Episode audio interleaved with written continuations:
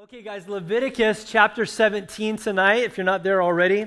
Leviticus 17, I'm going to pray and uh, we're going to jump in with both feet.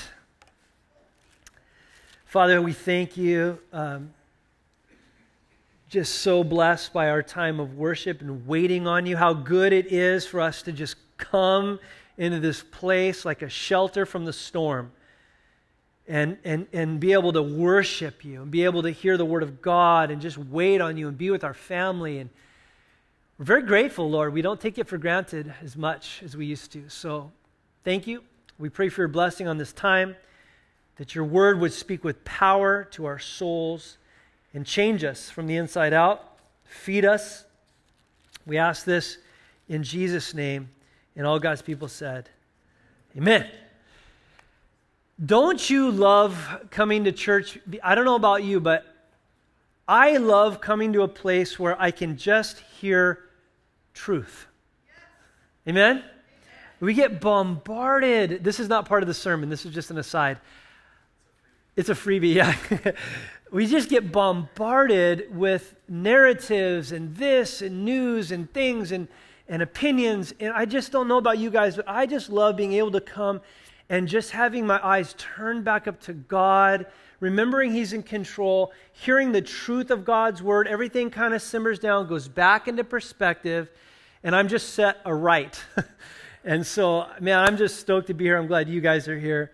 Uh, and we have an interesting chapter tonight. It's not a long chapter, but it's an important one, chapter 17. And um, yeah, so let's just jump into it. One of the, I guess I wanted to say this though before I start actually into it. Um, sometimes, right before I teach or leading up to a teaching, I'll kind of imagine myself sitting in the congregation listening to me teach as one who is like a brand new believer in Jesus or not a believer at all in Jesus. And I try to imagine, like, would I understand a thing I'm saying? because, you know, we have to sometimes remember, as Christians that have been in the church a long time, gone through a lot of Bible studies, we start talking differently than everybody else. We, we start using words and phrases and terminology that honestly, the like garden variety person out in the world is like, I have no idea what you're talking about. It just sounds loony. And one of those, the reason I'm thinking about that is because tonight the focus is on blood. And I just imagine, you know, a new Christian or a, uh, you know, a non-Christian coming to church and just wondering, what is the dang fascination with Christians and blood? They sing about blood. They thank God for the blood. They call God a lamb who shed his blood. They, you know, they, they, they talk about blood like with a smile on their face. What is the deal with blood? And Christianity has definitely been accused of being a bloody, quote unquote, religion. Uh, I did a quick search on my Logos program, and I think like something like 425 times in the Bible the word blood comes up. And I think there's like 50 in Leviticus alone. So, I mean, we're just getting concentrated version of it. But the reality is, guys, blood is central to what we believe as Christians. And the reason I bring it up is because this chapter helps us get a real foundation why that is. It doesn't give the full thing, but this will help unravel. Maybe you've wondered about this. This helps you, helps us understand why blood is so important and why we talk about it, why, why we sing about it. And so this will help you understand and help you to talk to your friends about it as well. So kind of keep that in mind. Um, as we get into chapter 17, um, we actually are beginning the second and last major section of Leviticus. Uh, scholars have divided Leviticus basically into two halves. Well, not equal halves, but two parts. The first part, going through chapter 16, uh, would deal with sacrifice. The second part, 17 through 27, deals with separation. The first part, chapter 1 through 16, is emphasizing approach and worship. The second part, 17 through 27, is dealing more with the walk of holiness. And both of these sections, sacrifice, worship, separation, living holy, they all kind of fall under a bigger umbrella of God's holiness. God's presence was right there in the middle of the camp of the Jews at this time. They're seeing his Shekinah glory every day and every night. And God is communicating these truths to the Levites to communicate to everybody else. This is how I will accept your approach and worship to me, and this is how I want you to live separated to me. Does that make sense? We've been talking about that a lot, but that's kind of the broad stroke. We're entering in now to that second stage. Now, this chapter in particular has basically two laws that we're going to look at, or two uh, regulations.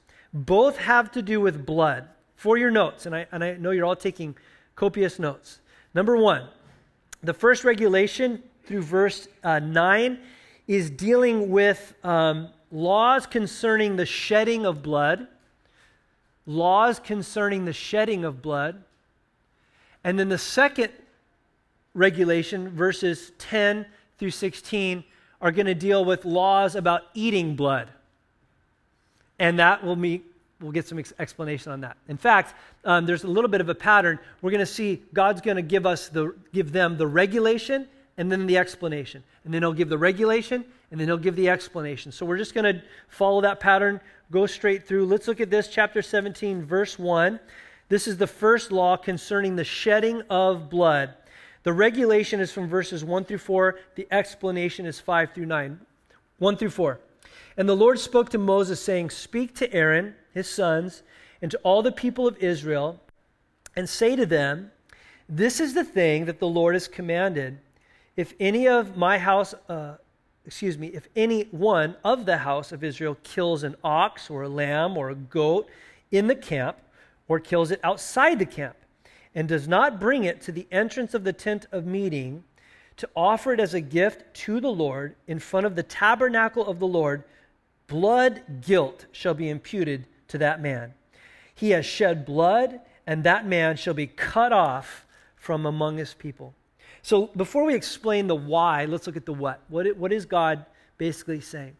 Um, real simply, what he's basically saying is this that no Israelite, listen, no Israelite was allowed to kill an animal inside the camp, outside the camp, unless they brought it to the priest and were using it as an offering to God. Now, think about that for a minute. What, that, what, what are the connotations of that? That means they couldn't kill one of their herd to just have lamb chops for the weekend. They couldn't go hunting. They could only, if they were going to kill an animal, they, it had to be for the sole purpose of taking it to the priest at the tabernacle for an offering. Now, a little note about this um, that didn't stay the protocol all the way through. This part of the regulation was temporary. In fact, if you, you might jot this down, Deuteronomy 12, 20 through 28, once they got into the land, he clearly says, as long as it's kosher, eat whatever you want. Like whatever animal you want to kill, you can eat it. But for the time being, um, they were only allowed to kill an animal and spill its blood if they were going to bring it to the tabernacle um, as a sacrifice.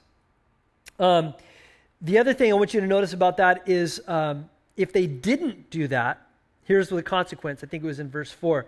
The people would be cut off. Or let me read it again, actually. It says, um, blah, blah, blah, he has shed the. Uh, that man has, shall be cut off from among his people. So nobody really knows exactly what that means. There's all this debate about it. I don't really don't know. Don't honestly care all that much, but it was severe.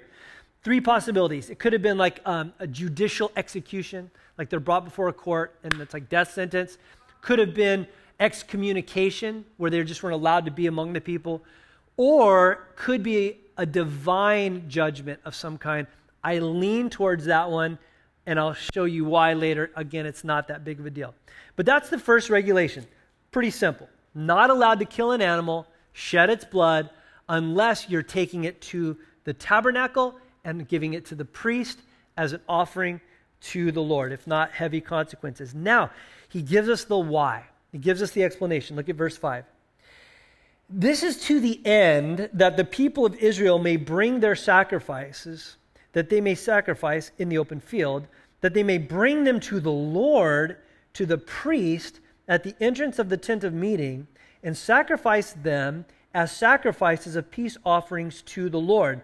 And the priest shall throw the blood on the altar of the Lord at the entrance of the tent of meeting, and the burnt and burn the fat, excuse me, for a pleasing aroma uh, to the Lord. Verse 7. So they shall no more sacrifice their sacrifices to goat demons, after whom they whore.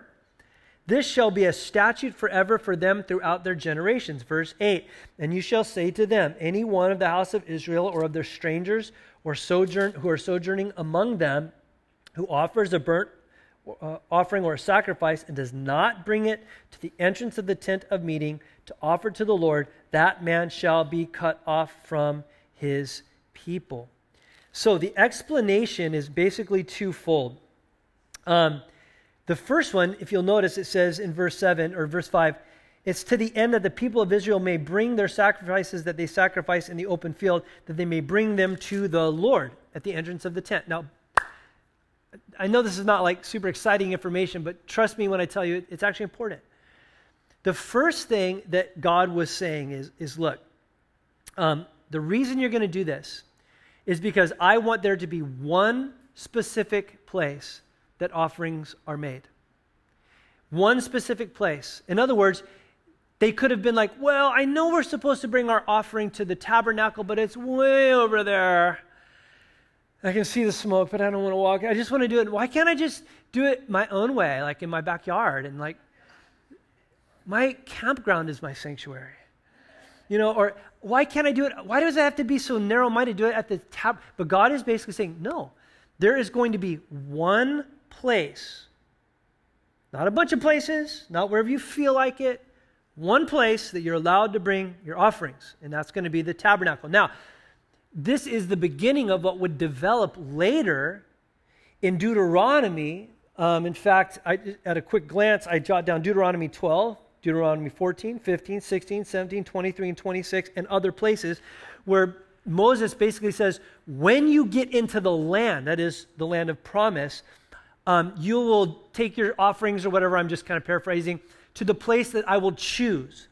God basically prophesied, I'm going to pick a spot in the land, and that's going to be the place and the only place that you will bring your sacrifices. Now, we know that developed into Jerusalem, Mount Zion, right? And that at the temple that was eventually built was the only place that sacrifices were ever made. You know, sometimes if you ever have gone to Israel, you'll go to places up in the Galilee or whatever, and there'll be synagogues. Please understand, they did not offer sacrifices at synagogues. They prayed at synagogues. They read the Torah at synagogues. But the sacrifices were only done in one place, and that would be in Jerusalem. So again, he's establishing that. It's actually important. We'll talk more about it later. Little side note, by the way if they weren't doing the sacrifices at the tabernacle, guess who wouldn't get to eat? The priests and their family.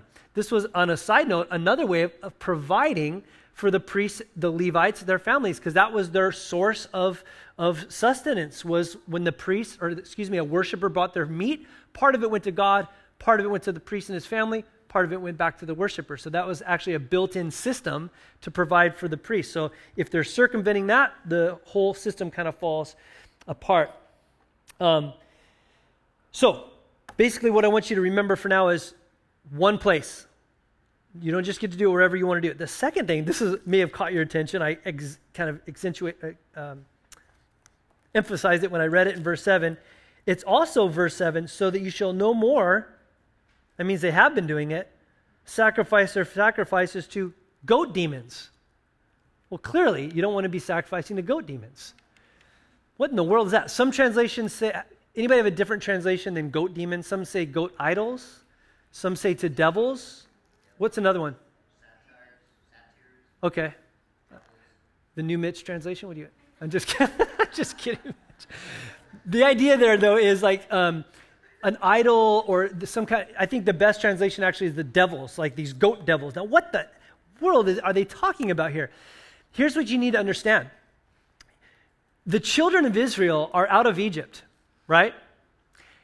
As a people, they have been in Egypt for over 400 years.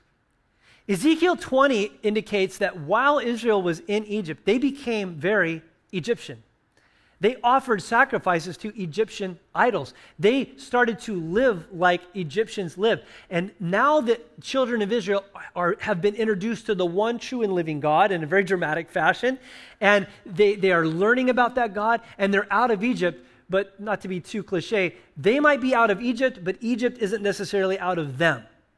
Does that make sense? And as we know from their history, they have a propensity towards idol worship. And evidently, they were still kind of caught up in not only, yeah, God thing's cool, but we're also going to hold on to our, our goat demon worship thing.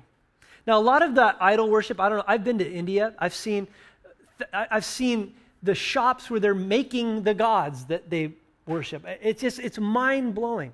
You have to understand a lot of it is steeped in superstition and fear.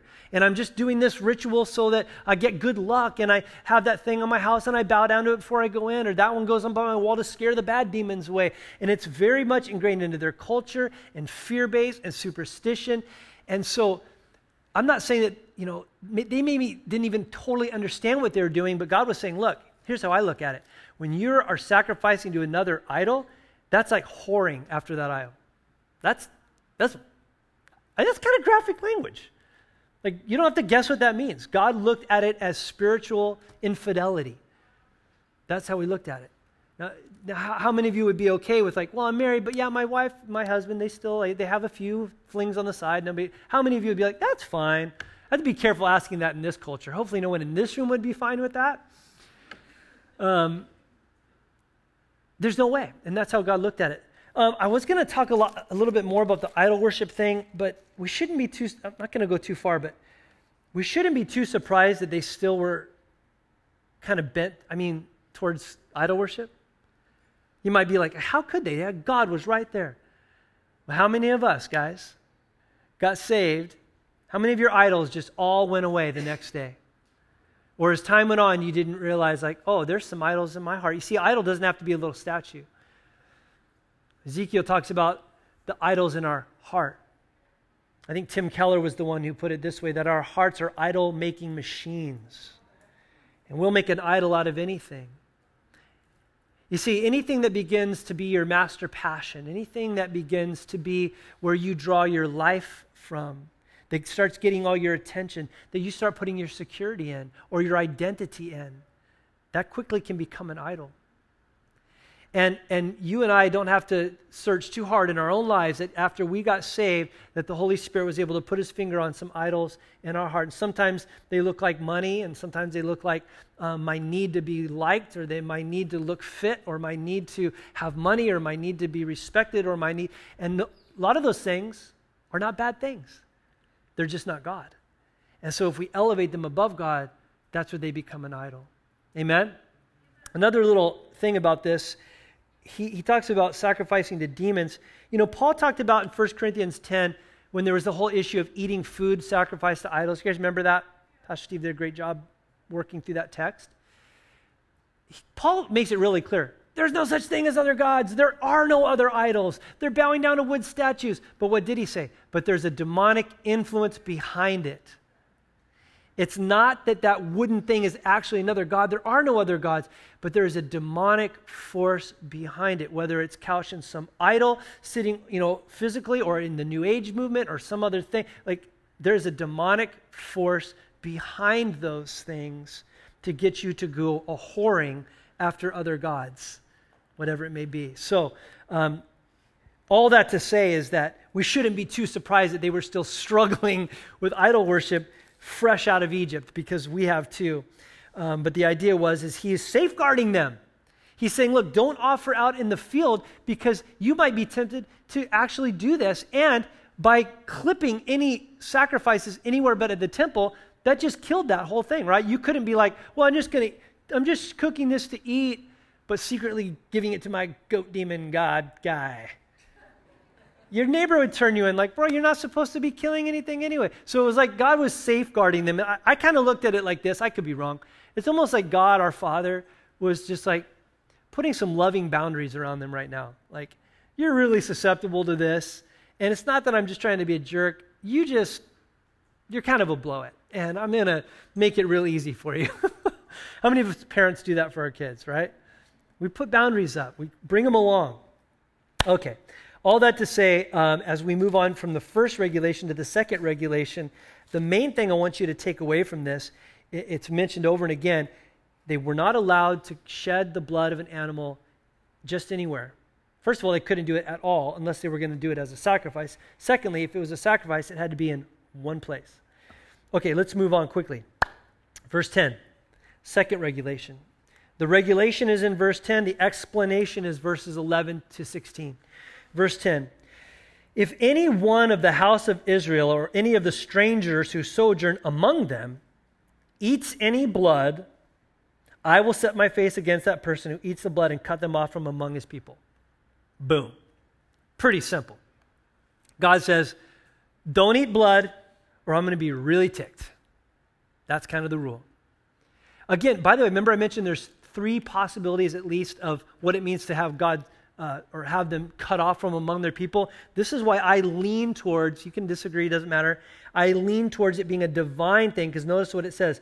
God says, I will set my face against that person who eats blood. Like, I'm going to deal with them. Be that as it may, the, it, it's pretty simple. He basically says, Don't eat any blood. And I can imagine you're sitting here thinking, I don't know if this has a lot of application for me because I really am not all that tempted to eat blood. I have eaten blood. I've, I've got a, a good friend over in Russia who, who loves blood sausage. Anybody ever eaten blood sausage? It's disgusting. Now, by the way, you're like, He's, he ate blood. God's going to. Listen, keep in mind, we're not under the law. We're not under any of the law. We're not under any of the dietary laws. We are under grace. If you eat blood sausage, God is not going to set his face against you. It's okay. I would just say this it's just gross. Refrain. but all that to say, he says, look, don't eat blood, and if you do, you're in big trouble. Now, the explanation is all important, okay? Because God's not just giving a rule willy nilly, He's actually got a reason for saying it. So I'm going to read the whole explanation, verse 11 through 16, and then we're going to come back and, and focus on verse 11. For, and that's a reason word, because, you might say, the life of the flesh is in the blood. And I have given it to you on the altar to make atonement for your souls. For it is the blood that makes atonement by the life. Therefore, I have said to the people of Israel No person among you shall eat blood, neither shall any stranger who sojourns among you eat any blood. And also of the people of Israel or the strangers who sojourn among them who takes in hunting, or this would be later on, any beast or bird that uh, may be eaten shall pour out its blood and cover it with earth. So when they do hunt, um, they're to drain the blood and then cover it in dirt. For, or because the life of every creature is in its blood, and the blood is its life. Therefore, I have said to the people of Israel, You shall not eat of the blood of any creature, for the life of the creature is in the blood. Whoever eats it shall be cut off, and every person who eats what dies of itself, this is ancient roadkill, or what is torn by beasts, whether it is a, native or a sojourner, shall wash his clothes, clothes, bathe himself in water, and he will be unclean until the evening, and then he shall be clean. But if he does not wash them or bathe uh, his flesh, he shall bear his iniquity. So, God says, don't eat any blood. And then he gives the explanation. Let me just say this about this prohibition. The prohibition against eating blood, listen, was to protect the sanctity of what the blood stood for. Did you guys catch that? The, the, the rule to not eat the blood was there to protect the sacredness and to give honor to what the blood stood for. So they, even though every culture around them, uh, everybody would eat the blood or mix it or whatever, they weren't to do that because they were to honor the blood for what it stood for. Now, what did it stand for? We looked at it several different times, but let me read you verse 11 again. It says, Because the life of the body or the flesh is in the blood. And I've given it to you on the altar to make atonement for your souls. For the body that, um, and for it is the blood that makes atonement for the life. Later on, he says, um, The blood is its life. Every creature, its blood is its life. And he just keeps saying that. Basically, this, guys, what God is declaring is that blood equals life. That blood represents life. By the way, scientifically speaking, that's kind of true, isn't it? If you don't have any blood, you don't live. If your blood's not circulating, you die. Um, it's the blood that modern science is discovered. It's the blood pumping through our body that's delivering all the oxygen and nutrients to our organs, to our tissues, and all of that. And if that flow stops or whatever, you die. I was doing a little blood research on this, and I, I stumbled upon a, a website for a um, like a community blood donating blood donation. What do you call those blood banks? Blood, yeah, blood bank thing. Anywho, um, their whole their whole like motto was, "It's all about life." Like they're trying to get you to donate blood. Like one pint of blood saves three lives. It's all about life, and that's true. It's all about life. Life is in the blood. Blood equals life. No blood, no life. You guys get it? So God was declaring that. Now, obviously, God is talking a little bit more than science. I want to read this so I get it right, but this is what I want us to understand. God is declaring, or it is declaring, that God has chosen, listen, that blood is to be the ransom price for a life. What God is saying is, is that blood is the ransom price for a life. Make sense? He said, I've given you the blood for the altar because why? Atonement is made, blood is made, or atonement is made through the blood. That's how atonement is made for life. So when you brought an animal and its blood was shed, it was acting as a substitution for your life. And as the blood was drained out of that animal and its life withered away, it was symbolic of the fact of that life was drained out and killed in place of your life and the price required to forgive sin to make atonement to cover sin is the high price of blood does that make sense that's why it says, and we talked about atonement a lot last week, but that's why it says in Hebrews 10 that it's impossible for the blood of bulls and goats to atone for the sins of humans because it's not an equal trade. The blood of a goat, you take the, the life of a goat, and it's dying for the life or for the sins of a human, but it's not an equal trade. Does that make sense? The wages of sin is death. You see, the problem is every one of us has sinned, and our sin debt is life. We cannot afford to pay that. And so, the whole point of this, guys, is you've already done the, done the math and put two and two together, but the whole point of this is that Jesus gave his blood, his life, to atone for our sins. Amen? Jesus, every one of those animals that died sacrificially and substitutionally was a picture and a type of what Jesus would do once and for all when he was on the cross. And just think about that for a moment, not to be grotesque or gory, but just for a moment in your mind's eye. Think about the whip, the cat of nine tails on the back from the neck to the bottom of the thigh of Jesus, ripping his skin off, blood flying, eventually nailing him to a cross pounding a crown of thorns into his skull, blood flowing down, blood flowing down, blood flowing down, eventually stabbing him in the side, blood and water coming out. It's because that blood is what paid for our sin. Amen? And that is why we can never, we have to be very careful about cheapening what Christ did on the cross. And by cheapening, I mean to suggest in any way there's some other thing that I can do to atone for my sin. Whether it's good works or money or anything there's nothing that is powerful enough to wash away my sin. Nothing but the blood of Jesus. Amen. And so that's the point of all this. It's that the life was in the blood. Let me just read to you, by the way, real quickly. Jot it down. 1 Peter chapter 1, verse 18. Knowing that you are ransomed from the futile ways inherited from your forefathers, not with the perishable things like silver and gold, but with the precious blood of Christ, like that of a lamb without blemish or without spot. And by the way, this is where we get the theological term substitutionary atonement, or sometimes it's called penal substitutionary atonement, where there is a substitute whose blood was shed for you and me, and because the price was paid, we have been forgiven through that sacrifice. Amen? So we begin to see uh, the importance of that. One more scripture I, I, did, I skipped over it, didn't mean to.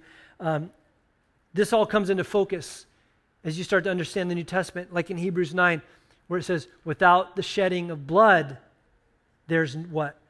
No forgiveness of sins or no remission of sins. So that's the chapter. Um, basically, what I wanted to do tonight is in a moment, we're going to take communion because I like to give sermons where there's really no application of what we've got to do. It's good to have those sermons. We should have those sermons. We should have application. But I like to remind us sometimes that Christianity is not so much what we do for God, it's what God has done for us. And I think it's important to often, that's why we do it regularly at this church, and I'm throwing in an extra one here this month. It's good for us to do communion, to take communion. Because what communion does is it points us to Jesus as our substitute, that our sins could be atoned for. His blood poured out. Now, we are going to get to that, but I do have a couple more comments I want to say. To kind of summarize the chapter, because as I mentioned, you know, there's these regulations about blood shedding, there's regulations about eating blood, but there's, there's really an overarching theme. And if you missed everything, don't miss this. There's an overarching theme to this chapter that, that is, is being reinforced here. And this is it. What God is declaring in these regulations no shedding of blood except at the tabernacle, no other price to pay for atonement except for blood. What is God declaring? There's one way to have your sins atoned for. What he's saying to them is there's one place you can go and there is one price you can pay. There is not multiple places you can go to them. You can't go in your backyard. You can't go to the beach. You can't go out there and do your sacrifices. No. There's one place, God would say, that you can come. And he says, and there's not a bunch of prices you can pay. You can't just say, well, blood, that just seems so gross, or I'm like not into sacrifices or whatever. I'll just do this instead. He says, no. There's only one price that is able to be paid. God is declaring in this chapter there's one way you can have your sins atoned for. It's in one place and it's with one price. That's what he's declaring to them. For them, it was Jerusalem and the blood of these animals. But all of that pointed forward to Jesus, didn't it? Jerusalem, Zion, Mount Calvary. See, Jesus went to that place and shed his blood. There's only one place for us to find atonement for our sins it's in the person of Jesus Christ. He's the only place, and he paid the only price. The reason I'm bringing this up is not because I don't think you know it. I know you know this. I'm looking at the crowd. I see your faces. I know. This is almost like Christianity 101. I know you know this. Here's why I'm bringing it out, though. I'm positive that this offended some of the Israelites who maybe took a more liberal stance and thought, why can't we just do it wherever we want to do it? Or why does it always have to be blood? And to this day, this is an offensive message. Speaking of offensive, how offended do you think the guys were, that huge crowd, huddled around Jesus, hoping for some breakfast? There in John 6. And Jesus said, Unless you eat my body and drink my blood. In fact, let me read that to you since you asked. He said, How can this man give his flesh to eat? And Jesus said to them, I say to you, unless you eat the flesh of the Son of Man and drink his blood, you have no life in you. Whoever feeds on my flesh and drinks my blood has eternal life, and I will raise him up in the last day. For my flesh is the true food, my blood is the true drink. Whoever feeds on my flesh and drinks my blood, he just keeps saying it. He abides in me, and I in him. And the living Father sent me and goes, Can you imagine the look on their faces? These are good Jewish boys. And here's this rabbi saying, Oh, it offends you that I say I'm the bread of life? Let me add to that. Unless you drink my blood, you can't have any life.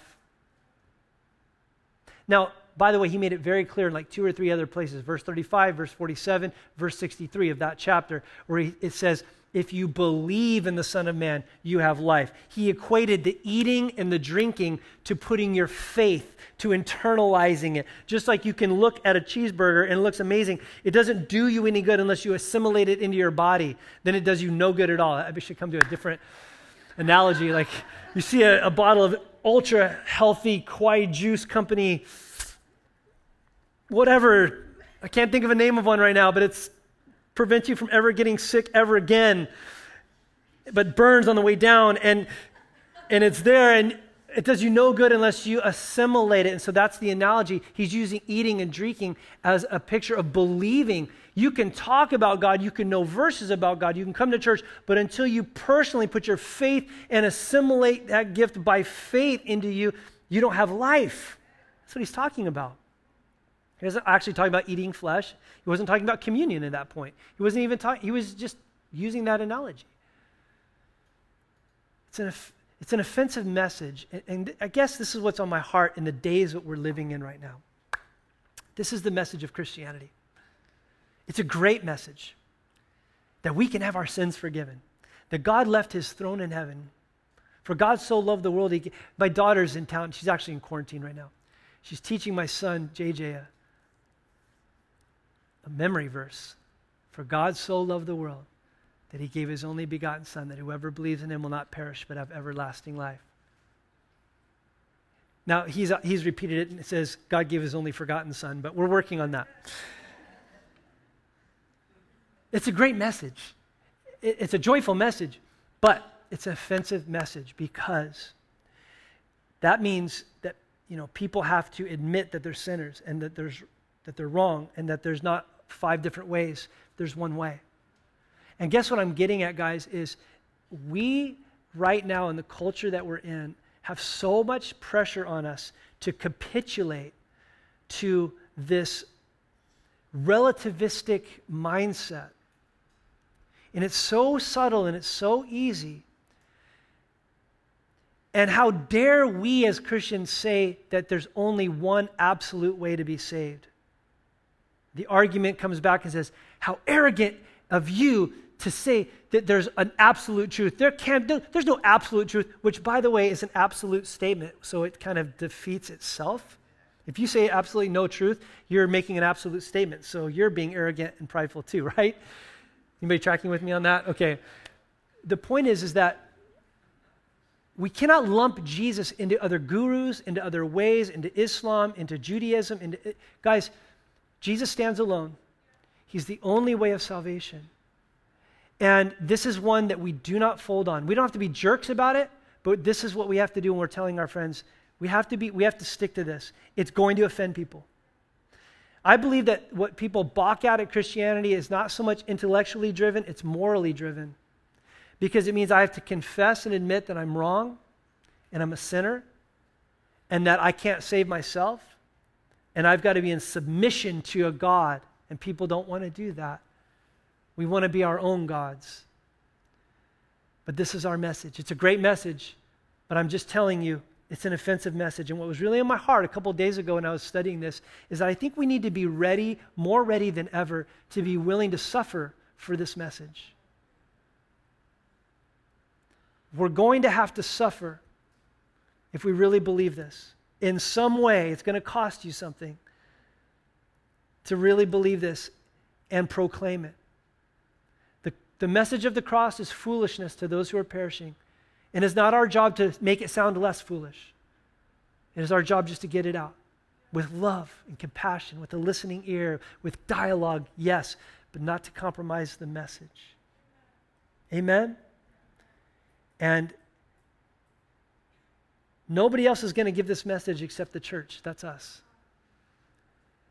Our message is not social justice. We can be on board, or, you know, we can delve into other things, but our main job of the church is not to become Republicans. It's not to do this. It's not to do. Our job as the church is to get the gospel of Jesus Christ into the world to save souls from hell.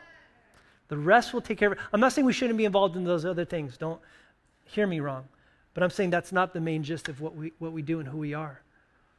This is the message. Jesus offended a lot of people that day when he said, Unless you drink my blood and eat my body, you, can't, you're not, you won't have life. And it says, Many of the disciples who were following him stopped following him that day. So much so, he turned to his boys and he said, Are you going to go too? And it's as if Jesus was saying, I'll let you go. Are you leaving too? And they didn't totally understand everything, but Peter said, Where are we going to go? You alone have the words of life. Are you going to be offended at this? Are you, are you okay with a message that's going to offend people? Let's be firm in our faith. Amen? We don't have to be offensive in the way we deliver it, but we need to be firm in it, even if it costs us everything. And the way things are going in this world, it just might someday. I don't mean to be Debbie Downer up here. Debbie's not even my name. I just want us to be real about it. Amen? Amen. Well, Austin, would you come, and Avi, would you just come on up? And what I'd like us to do is just take uh, five minutes and maybe just prepare our hearts with a song. And what I'd like us to do tonight is reflect and consider that life is in the blood. Without the shedding of blood, there's no atonement or forgiveness for sin. You are forgiven because the God of the universe left his throne in glory and died as your substitute. He stood in for us, shed his blood. And because of that, if you have received that by faith, if you've eaten that in or drinking that in, so to speak, you have life. Amen. Can I make something really clear? We're not coming to communion to get life. We're coming to communion because we have life. And we're remembering that and we're celebrating that. As we're getting our hearts ready and as we're about to sing, I want to put a plea out to anyone listening or here right now, and you have never given your life to Jesus Christ. Maybe you've, maybe you've never understood what's the big deal? Why do we have crosses? Why do people sing about Jesus dying on the cross? Because on the cross, that's where God demonstrated how much He loves you. Because you and I have sinned. We have fallen short of God's glory. Jesus never sinned, He was the perfect one. But He stood in front of us and went to that cross that we deserve to go to. And He gave His blood, He poured it out so that our sins could be fully, once and for all, atoned for. And He raised from the dead and he says to anyone and everyone right now, if you will receive, I've purchased this gift of salvation. There's nothing you can do to purchase it or earn it. I did all the work to get it, and I'd like to give it to you. He will not force that gift of salvation upon you, He just offers it. You have a choice where you can either receive that by faith. Faith is the hand that receives the gift of salvation. Or you can push it away and say, No, I'm good. And tonight, if you've never received the gift of salvation, I want to give you that opportunity right now, okay? Let's just go ahead and bow our heads and our hearts. In your heart right now, if you know you've never really received Christ as your Savior, if you're not sure, I'm going to lead in a prayer and I want you to pray it, okay? Father in heaven, I acknowledge that you are God and you are holy. I have sinned against you. I could never pay you back. I believe you died for my sin. I believe your blood was spilled for my life. I believe you died, and I believe you raised from the dead. I want you to please forgive me of all my sins. I repent and I turn to you right now. Please make me your child. Come into my life. In Jesus' name, Amen. If you prayed that prayer and you meant it, that's called being born again. I didn't do anything. That's the point. He did everything. You received it. But, but, but, but, but. No, see, that's why it's called grace. Scandalous. Love to talk to you after the service.